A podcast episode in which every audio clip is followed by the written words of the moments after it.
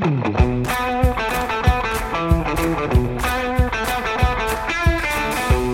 the American Association of Nurse Practitioners, I am NP Education Specialist Eve Roberts, the host of today's special edition episode, Advocacy and Obesity. This is NP Pulse, the voice of the nurse practitioner.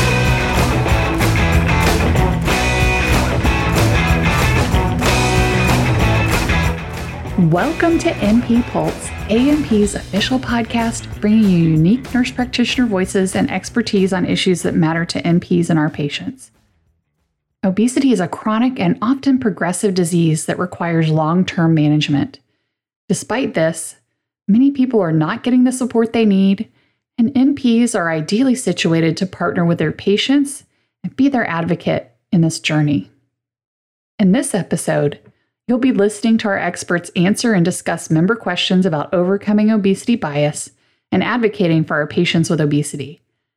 I am excited to welcome our experts for today's podcast nurse practitioner Angie Golden and pharmacist Ted Kyle. I am so excited to be part of this podcast with my friend and colleague, Ted Kyle. I'm Dr. Angie Golden. I'm a family nurse practitioner and I own NP Obesity Treatment Clinic. And I actually can give Ted part of the credit for the fact that I am in this field. So I do want to say thank you to him for that. But before we get started, there's a few things that I'd like for you all to know about Ted. First of all, he's a pharmacist. And I actually, until we were getting set up for this podcast, was not aware of some of the things that Ted has done. I know that he is devoted to policy and advocacy around obesity, but Ted, I didn't actually know you chaired the Obesity Society's Advocacy Committee and served on Stop Obesity Alliance Steering Committee. Then, you guys, if that's not enough, he has served on the board of directors for the Obesity Action Coalition, which is the, the person oriented organization for obesity, and the National Academy of Medicine's Roundtable on Obesity Solutions.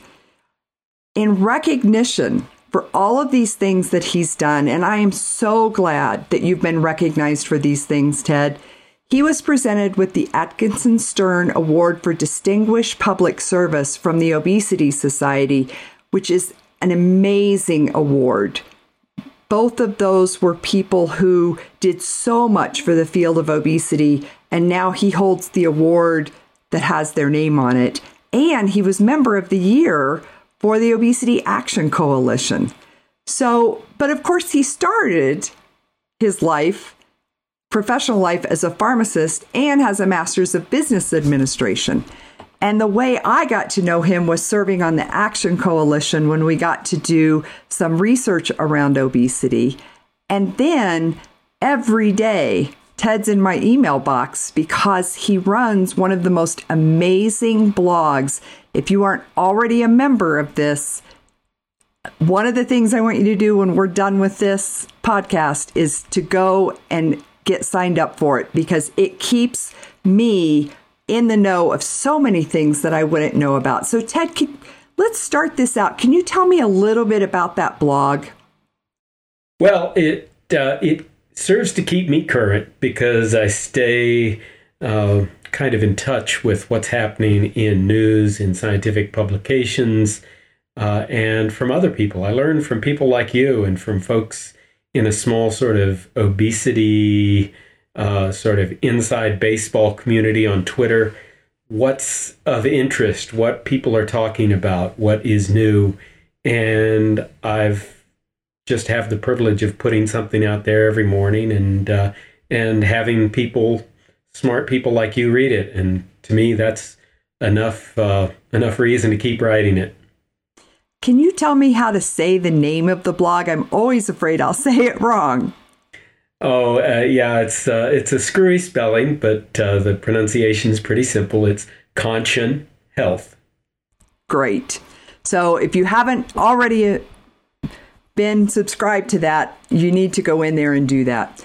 So, Ted, I don't know how much you know about the American Association of Nurse Practitioners, but we have communities, and one of those communities is the Obesity Specialty Practice Group. And knowing that I was going to get to be on here with you, I asked for them to send me questions that they would like to have asked of you, specifically because I think that policy and advocacy are things that we don't always keep at the forefront when we're busy clinicians day in and day out in the clinic. So, Elizabeth from Salt Lake City had two questions for you, but the first is obviously she's read what you've written because she said she'd love to know your thoughts on how to honor body positivity while working in this field. And I think we've all struggled with how do we keep patients positive about who they are as a person while trying to treat a disease that is so apparent. Right. So I think the best thing to do is start from a place of respect and care and putting health first. I really love the new obesity treatment guidelines from the Cana- from uh, Canada, which uh, you know, if you sum it all up, it's all about health first before weight. So many people are in the habit of talking about obesity treatment in terms of weight loss. But uh, as I know you know, Angie, weight loss is really just a small part of the picture. Very necessary for some people, but generally speaking, in a treatment program, weight loss occurs over a short period of time, and then you have the rest of your life. And what are you going to do there? Um, and so it's all about maximizing health well beyond specific questions about weight. And if you start from a place of respect, well, then you start from a place where you're respecting what an individual's goals are and you're doing something that they call uh, shared decision making, where you, as an expert in obesity care, help the patient as an expert on themselves and their own body figure out what are my particular goals. I love that. And you know, many of my patients come and of course they always have a weight goal in mind. And yep. I always try to talk to them about, like you just said, that quality of life. What part of their health is being impacted? And right. what can we do to make that better? And I think that that does help take away from just the superficial part of the waist measurement or the hip measurement or the dress size. It helps reframe obesity as the chronic disease it is. And I think to, today or yesterday you had something about weight control. And I, right. I think I'm really liking that term versus maintenance. Right. That it's, you know, weight loss, absolutely. We try to get that 5 to 10% to impact, as you just said, all of the other things that obesity can cause. But I really like that idea of talking right up front about weight control. And I think that that can help with body positivity, that we're not talking so much about what the body looks like as much about what health. And you mentioned the obesity guideline from Canada that came out in 2020. For anyone who's not looked at that, one of the reasons I love it so much, it has a section in every chapter for the healthcare provider, it has a section for the patient, and then it has a section on policy. Have you done a lot of looking at that one? Absolutely. Uh, the folks in Canada are, have uh, quite an amazing thing going. And in the formulation of those guidelines, they had patients involved every step of the way. So it's very, uh, it's a very holistic approach to what I like to call obesity care.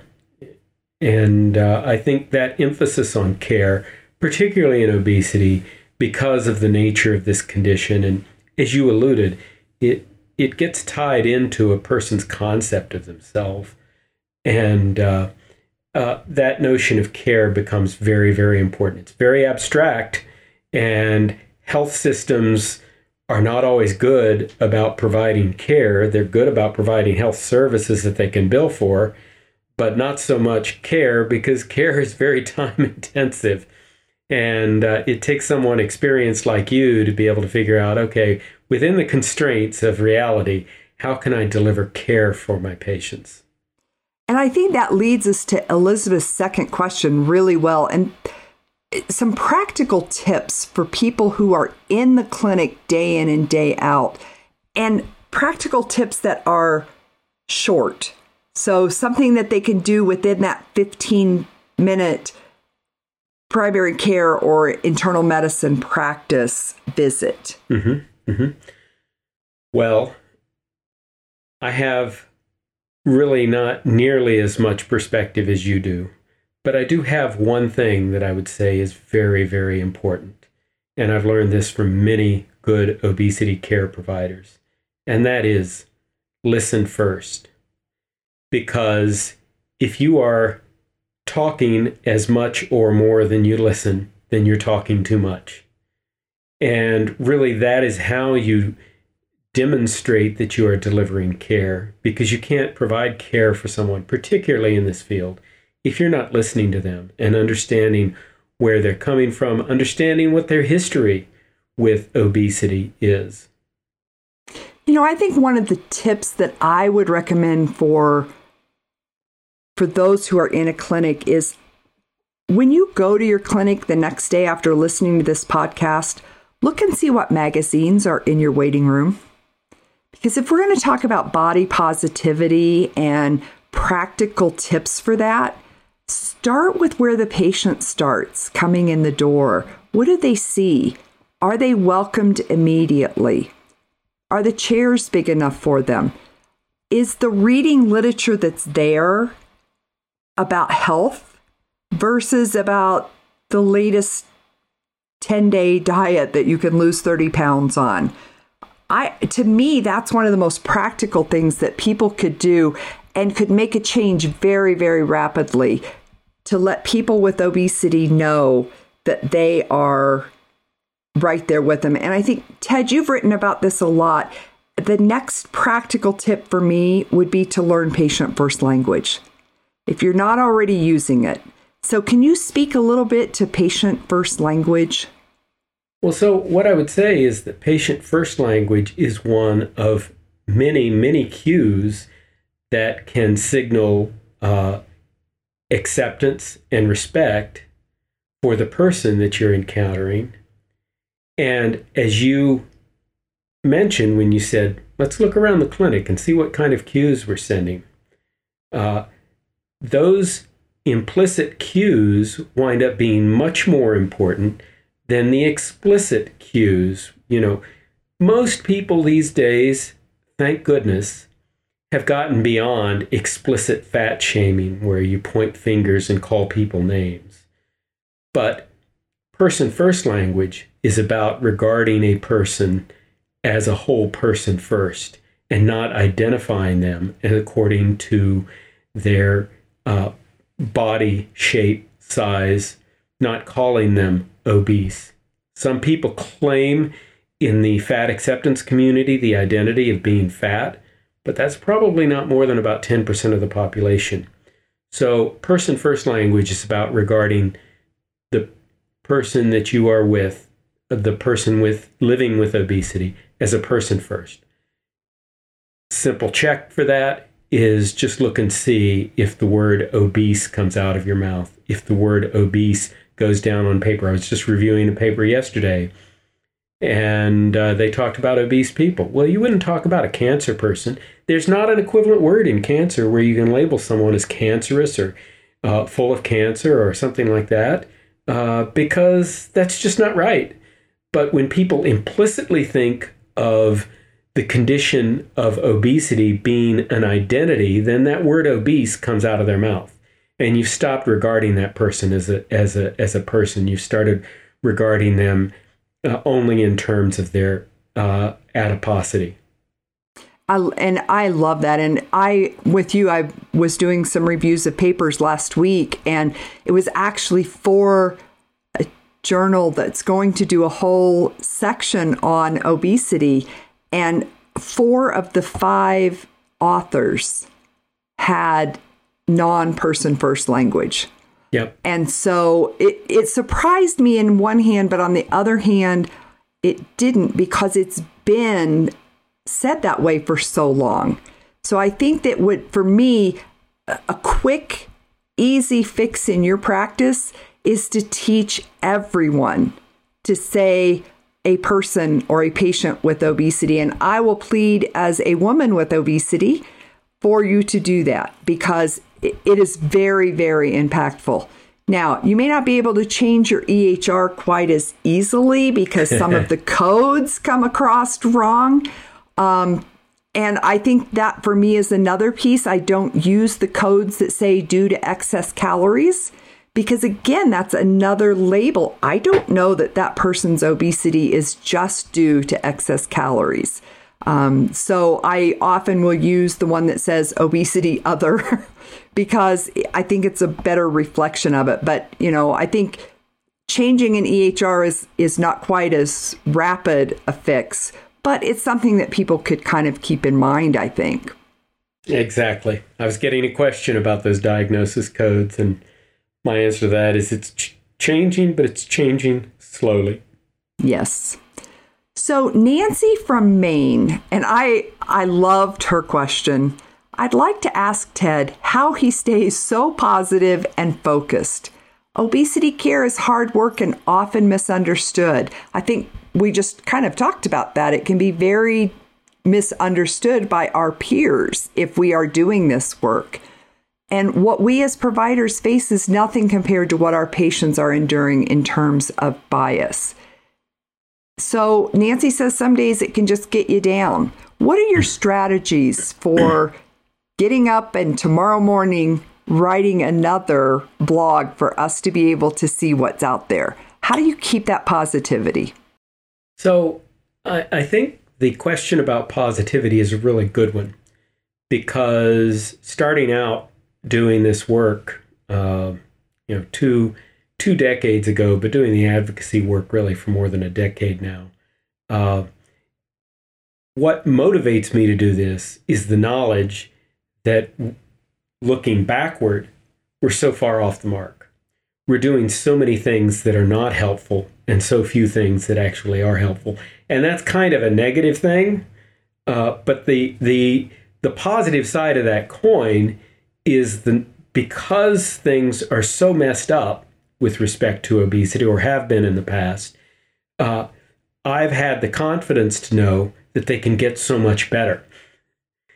And so to stay positive, I stay focused on, and it's important to know where you want to go what does the future look like that will be better than where we are today or where we were yesterday?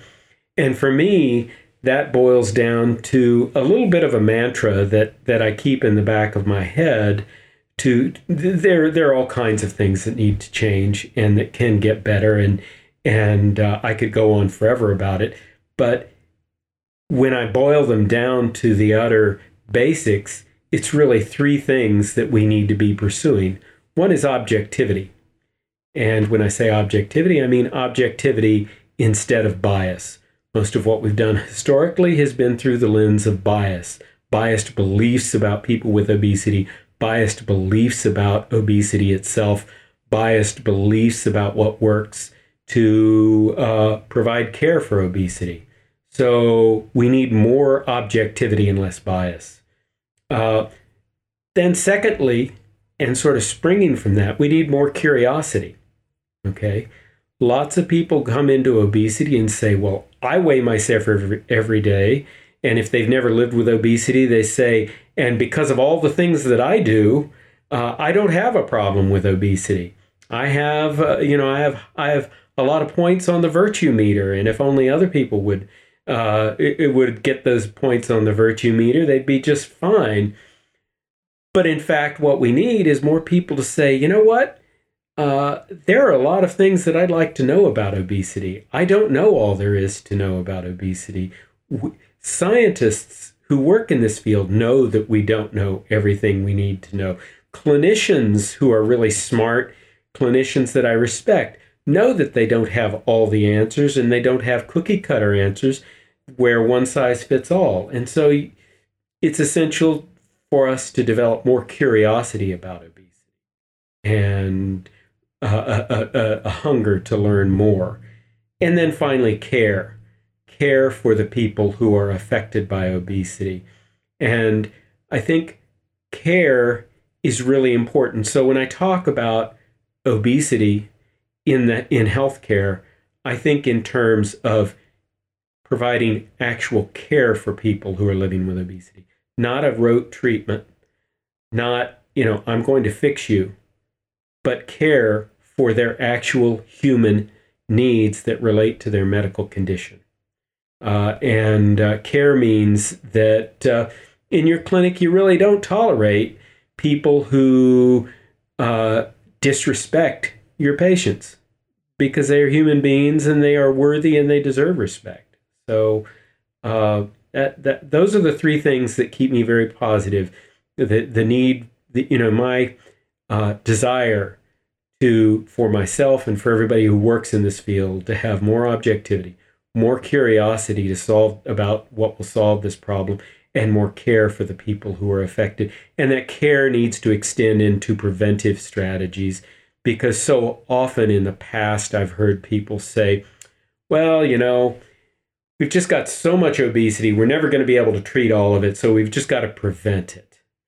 And yes, prevention absolutely is is absolutely essential, but prevention needs to be informed by uh, a caring understanding for the lives of the people that you're trying to enhance, not uh, not uh, not dictate or not uh, not not really try to control, but rather enhance the lives of the people that you're uh, that you're trying to uh, prevent disease in. I love the idea of using the especially the two words curiosity and care. I think they combine together to really say what it's like to work in a in a nurse practitioner practice and probably my colleagues physicians and PAs as well. But I think that curiosity it's interesting I was just at an obesity conference and somebody had said to me, Well, I'm not sure I'm going to attend because, you know, I've been doing this for 10 or 15 years. And I mean, really, how much more am I going to learn? And they, they went ahead and signed up and we were texting back and forth because of course it was virtual so we couldn't sit next to each other and whisper or write notes. And every single presenter we both came up with new learning things because but without having that curiosity what else can i learn? Yeah we might not have done it. And i think the caring part of that for me is that when i'm done with those conferences i almost always do something different in my practice and i tell my patients why because they kind of are like, well, we've been doing fine for the past year. Why are we changing? Why are we thinking of these other things? Well, because I've learned something new that might help with your obesity care. And I think those two things can go so well together. And I also think you're right. They're part of what keeps me so positive as well. I don't think I could have put it into those words quite that way, but I do. I think it's it keeps me I probably would have used entertained versus curiosity, but I do think that that is exactly why this field of healthcare for the past seven years has just been the center of my focus. So that's thank you for that. And I know that Nancy's going to really enjoy that answer as well. Um, Donna from New York wants to know what policy changes you believe are on the horizon. So, when I think about policy, I think about sort of the environment, the regulatory, the practice environment, that overarching set of very abstract ideas that, that, that govern how, uh, how we um, deal with the challenge of obesity. And I tend to think about obesity care because this is a health condition, this is a chronic condition, this is a chronic disease that for which people often do not provide good care. Uh, historically, we've always thought of it in terms of weight loss, and even if you read the obesity literature and uh, uh and researchers who are very smart about obesity, you get a lot of stuff that is doesn't talk about obesity care, but rather talks about weight loss, and that that kind of you know doesn't sit well with me because weight loss is I, I know from talking to you is a small part of what you do. It is mm-hmm. part of what you do, but it's a it, it it is only a part. And so what I see is many small increments of change on the horizon in many different ways that will bring us more to an orientation toward chronic care for this chronic disease. Because weight loss does not cure obesity, uh, but chronic care is essential for managing obesity. And I see more of that and less about acute weight loss. Uh, there's this paper that's out in the New England Journal of Medicine today that is all about how do we control weight over a year span versus you know really before the study started all of the subjects in that study got uh, I think it was a 12% weight loss from a very low cal an intensive very low calorie diet over a period of eight weeks. And that's totally doable uh, but mm-hmm. it, it the weight loss by itself doesn't solve the problem because the people in the placebo arm of that study, the control arm of that study, uh, within the year had gained back about half of that weight. And over time, the literature would say that absent ongoing care, they're going to gain back all of that weight mm-hmm. because the body manages your fat mass toward a, toward a set point. In obesity, that set point is a little bit dysregulated. So, just to you know sum it up, what what I really see happening is more emphasis on chronic care, less stupidity built into policies around obesity care that assume that uh, oh you've lost weight so you're done. You don't uh, you don't need uh, any further care.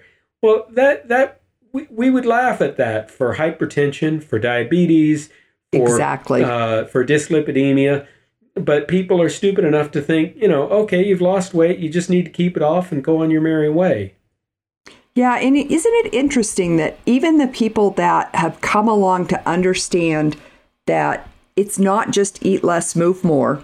We know that that it's m- much greater than that. It's, you know, the quality of food may have a big impact on the microbiome and and how the body utilizes that nutrient. But I but when the weight is lost, even the people who have started to understand that there's genetics, environment, biology, still stop and say, okay, the weight's been lost. We're good. Eh, still, still that surprises me. And I think what it really does is bring us back to the fact of implicit bias. Oh, yes. It's, absolutely. Yeah, it, it still is demonstrating the lack of understanding of obesity as a chronic disease. Because if someone with diabetes, or maybe hypertension's even better because we truly do work to get people under 130 over 80, we would never in a million years say, okay, you're there, we're good, stop your medications. Right, right, exactly. And, yeah, so I think that, but it shows that we still, in the healthcare environment, have a fair amount of implicit bias still around the disease of obesity. And I couldn't agree more. And until we have truly embraced this in a chronic care model, we're not going to be moving forward in policy or in care. So I'll tell you a little story that kind of illustrates just what you're talking about, which is, you know, personally, everybody that I care about has one way or another been affected by obesity. And I personally have been affected by obesity. Uh, and uh, now, for a number, quite a number of years, I've been taking an anti obesity medication. And uh, I, uh, because of the way the policies exist within uh, pharmacy benefit uh, manager management plans. Uh, you have to get your. I have a. I had. I had a, uh, uh, a, a drug benefit that covered obesity, but it required prior authorization, and then the the drug would have to be reauthorized every six months or a year. It it, it never was very transparent, but the doctor would have to say, yeah, he he, he needs to keep taking this. Um, and in order for it to continue to be paid for under my prescription plan. Well, one year I go to the pharmacy to pick up my prescription, and you know, one month, uh, and uh, the pharmacist said, "You need to talk to your doctor because he, uh, he he he sent back to the uh, PBM that uh, that uh, this is just optional for this patient." and I said, "Oh, really?" I said, "Yeah, they'll oh they'll reject that." So I called up the my my provider and uh, spoke with the nurse in the practice, and uh, she said, "Well, I'll check with him." And she came back, uh, called me back, and said, "Yeah, that's that's what he said." And uh, he, she said, "Well, do you want to come in and talk to him about it?" And I said, "Yeah, as a matter of fact, I do." and so I went in to talk to him. They they fit me in at the end of the day, and he said, "Well, why are you here?" And I said, "Because you're about to cost me a lot of money by making me pay out of pocket for this drug." because you told him that I didn't really need it. And he said, Well, yeah, that's right, you don't. Uh, it's not, you know, this drug is not indicated for maintaining weight loss, it's indicated just for weight loss. And you're not at a BMI over 30 now. I said, uh, you know, as a matter of fact, you need to read the package insert because the package insert says that it's for weight loss and maintenance. And in fact, I happen to know a little bit about this drug they did placebo controlled crossover studies showing that if you stop taking the drug, you regain the weight, just like your blood pressure would go up after you stop taking the antihypertensive medication, such as the one that you've prescribed for me to maintain my blood pressure. And he's like, Well, they're not going to pay for it. And I said, Yes, they have been paying for it. They will continue to pay for it. He said, Well, I'm here to tell you that they will reject this, but I'll write that letter. But if they reject it, don't you ever talk to me about this again. and I'm at a new provider now. Uh yeah, I would think so. But but I think that there's so much of that implicit bias around this and it's just another way that we can see it. And I've been fortunate to not have to have that precise conversation but I've had one very much like it. The outcome was different. Right. Yeah, the provider that I was with was like, "Oh, well, duh." I mean, they kind yeah. of went, uh, "What was I thinking?" Right. So fortunately, the outcome was different, and I didn't have to change providers, but I certainly would have if that had been the outcome. So, and I I think that often when I'm giving talks about obesity, one of the questions that comes up is when will I know it's okay to stop the anti obesity medication? And right. that's when I know that I haven't got my point across on chronic care yet. So, right, right. but it's great to hear it because if they don't verbalize that, then I don't have any way to know yep. that that implicit bias is showing up. So yep. I think those are great ways. How, since we're talking really about some policy, one of the big policies that I know you've been very intimately working with is the Treat and Reduce Obesity Act. What is that actually potentially going to do for those of us in practice?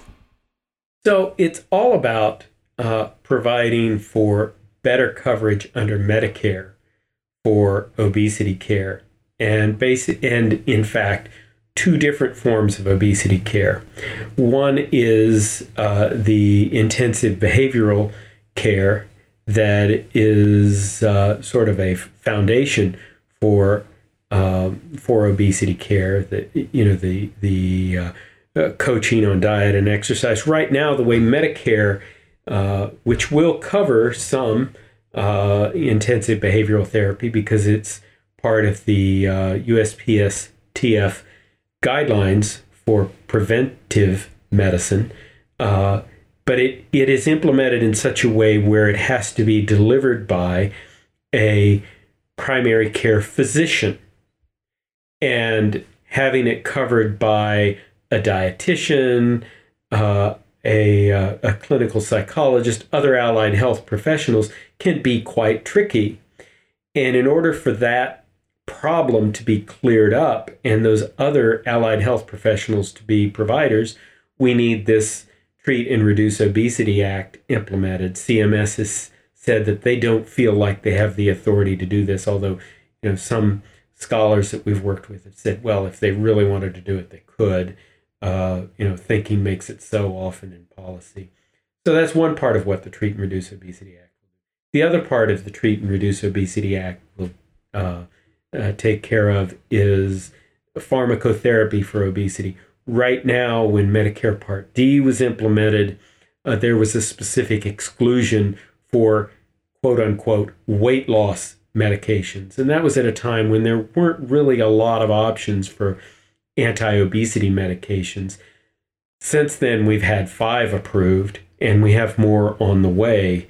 And it's absurd to have a chronic disease like obesity that is causing so many other diseases where we could easily treat this disease, but uh, but we are excluded because of a, a pre-existing bias about anti-obesity meds that these are all just short-term diet pills that you really shouldn't be taking anyway.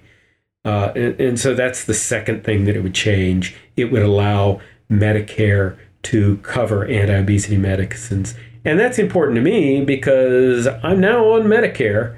And I can't, you know, in all of the different options I have for buying a plan, I can shop around plans till the cows come home, but none of those plans will really cover an anti obesity med because of that specific exception that's built into the regulations, which is insane at this point in time when we have effective anti obesity medicines.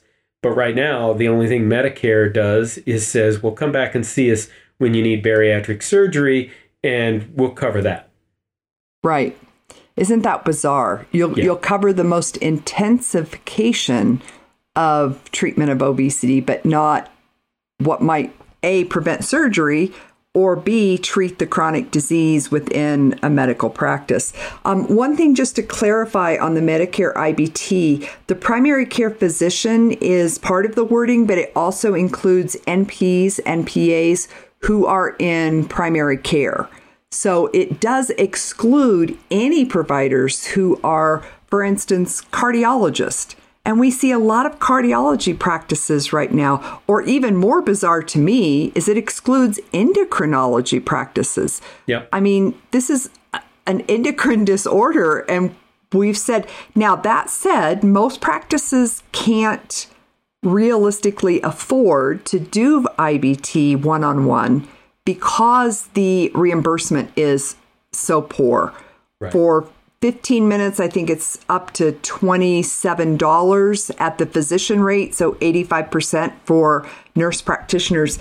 And that's just not a model that most practices can tolerate. There is an option, though, for the NPs who are out there to do a group of patients. And I used to have a group of about 10 women who would come at one time they're there for a half hour and now it becomes a more reasonable way to utilize IBT from a financial perspective for the practice. Right. Do you think TROA has much chance of passing this year? I know it's been presented to Congress numerous times over the past few years.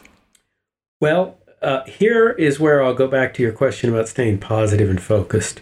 I have absolutely no doubt that TROA is going to pass. And the reason I have no doubt about that is because it's the right thing to do. It is insane to, uh, just from a simply a financial perspective, to leave so much obesity untreated.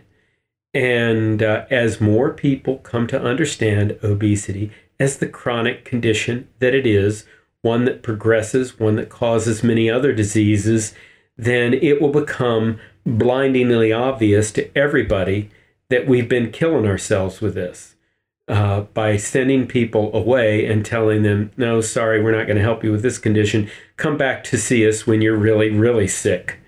Mm-hmm. And then we'll deal with it. And I, I'm a little more optimistic this year, and it, it's probably not a great reason to be more optimistic, but I think that COVID may help us because COVID has brought to the forefront of even the national media just how obesity impacts other things. So, you know, I'm optimistic that maybe our legislators will hear us a little bit more because they've been hearing it in the media. Should that be the reason they do it? No, but I don't know about you, Ted, but in my years of advocacy, I'll take anything that helps me get my point across. And if it takes a pandemic to do that, I hate it, but I will use the pandemic for that. so I hate I, I, I, I, I hate to say it, but I agree with you completely. I think what COVID has done is create a teachable moment. Yes. Where it became unmistakable that obesity is a pre existing disease that makes people more vulnerable to obesity. And uh, and and it also has served to expose some of that implicit bias. And implicit bias yes. is so tricky. One of the little bits of implicit bias that popped up very early on was stuff that appeared in scientific literature and it appeared in news reports about obesity and vaccination. Before the vaccines were ever approved, there yes. were people out there speculating that the vaccines wouldn't work for people with obesity. Right. And in my mind, that stems from a bias that says, well, people with obesity are a lost cause and you know this isn't going to work. And so the moral of this story is don't be obese, to put it in that, you know, offensive terminology.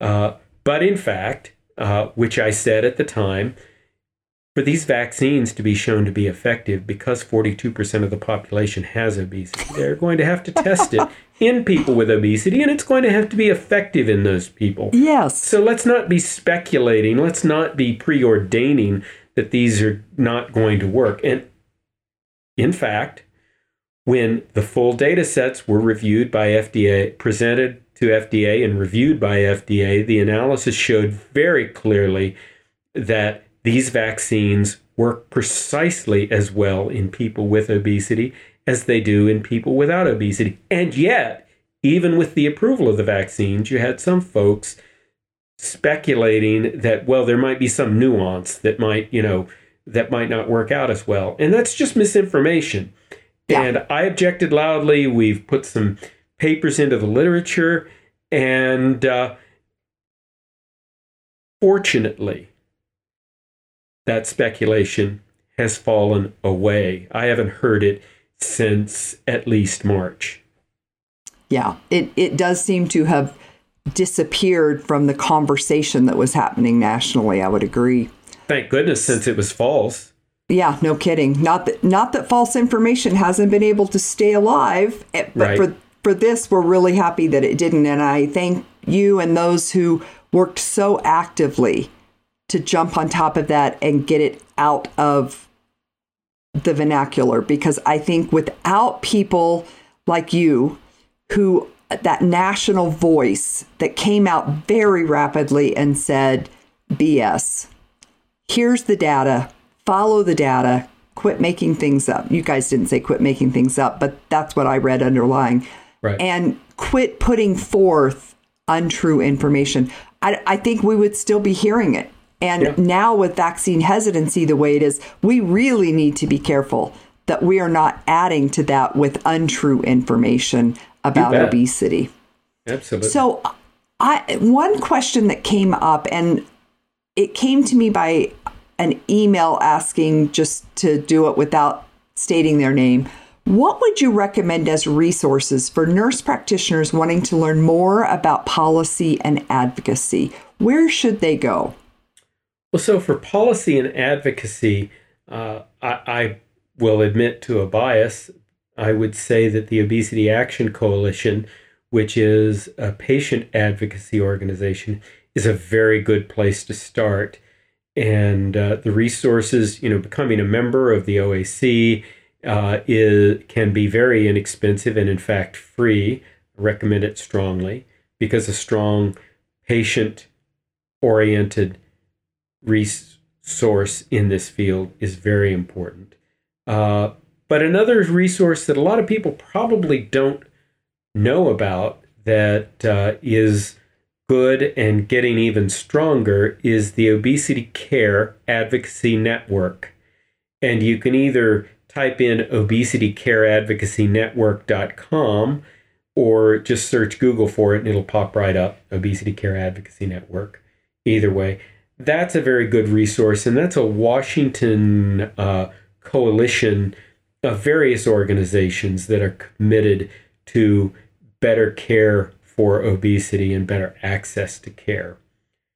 And then finally, a resource that uh, I think is useful is something called the Obesity and Energetics Offerings, which is assembled every week by the Indiana University School of Public Health and the University of Alabama at Birmingham. It's a joint venture of those two organizations.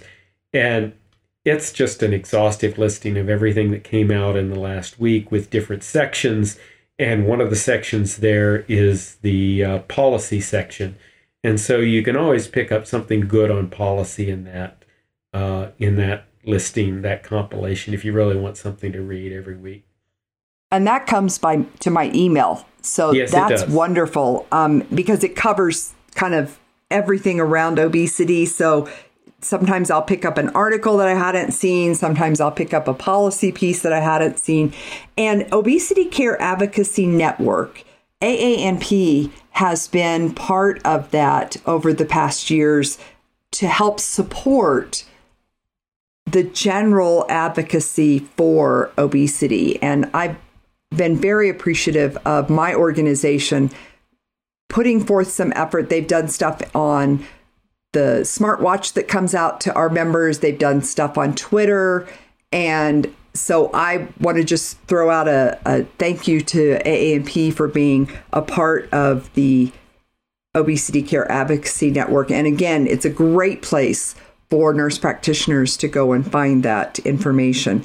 And I think that we might be able to do some other resources for those of you who are in the obesity special practice group we can get a list of some other advocacy places for you.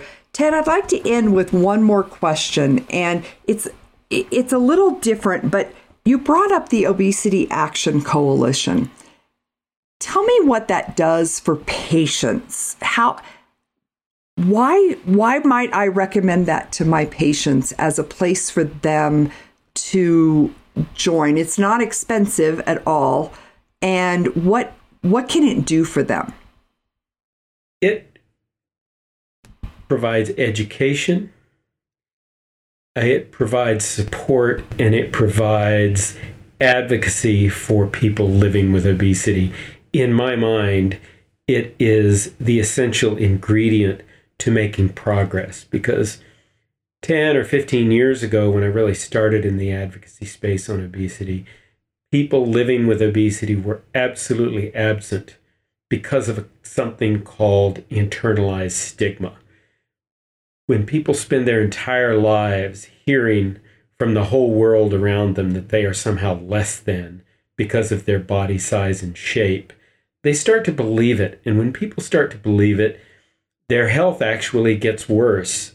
And when people believe it and stay silent and put and blame themselves, then we don't have progress. We don't have access to care because the presumption is that people deserve what they get. It's a you know, it's an utterly false and malicious assumption, but it, it was out there.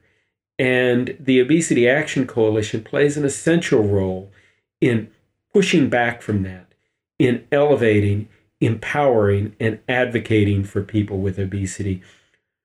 One of the nice things about that is that in the process of gaining strength, and it's now like well over 70,000 members, uh, we've been able to build a community of people where people connect with each other and can talk honestly and receive support. So, one of the things as a provider that I use from OAC, they have a monthly magazine, and it is always front and center in my waiting room because it's such well written information and it really helps my patients get an opportunity to have a magazine that's really just for them and talks right. about what they're living with. And so we see we see that in almost every other chronic disease. There's I know at least 3 magazines that are out there for patients living with diabetes, but for me that's been that. So I I've been a huge perfor- supporter of OAC since I first found them and encourage all of my patients to become members because it is a great as you said educational space it's also a great support space. And I think many of our patients don't get that with this disease. And Ted, I think you hit it right on the nail. Having lived with this disease, I still find myself with my own internal bias about myself. And when I hear those words coming from my own judge and jury, I realize that I still haven't given up all of my biases about this disease, even personally. So Ted, I can't thank you enough for volunteering to be with me on this podcast to provide nurse practitioners an opportunity to learn more about the disease of obesity, but mostly about policy and advocacy and how they can make a difference for their patients in their practice and maybe for some of them, even for themselves, because some of them, I'm sure, like I am, are living as a person with obesity. So I thank you very much for being with me. I just can't tell you how much it's meant. Thank you. It's a real privilege to spend time with somebody like you who's every day doing so much for people living with obesity.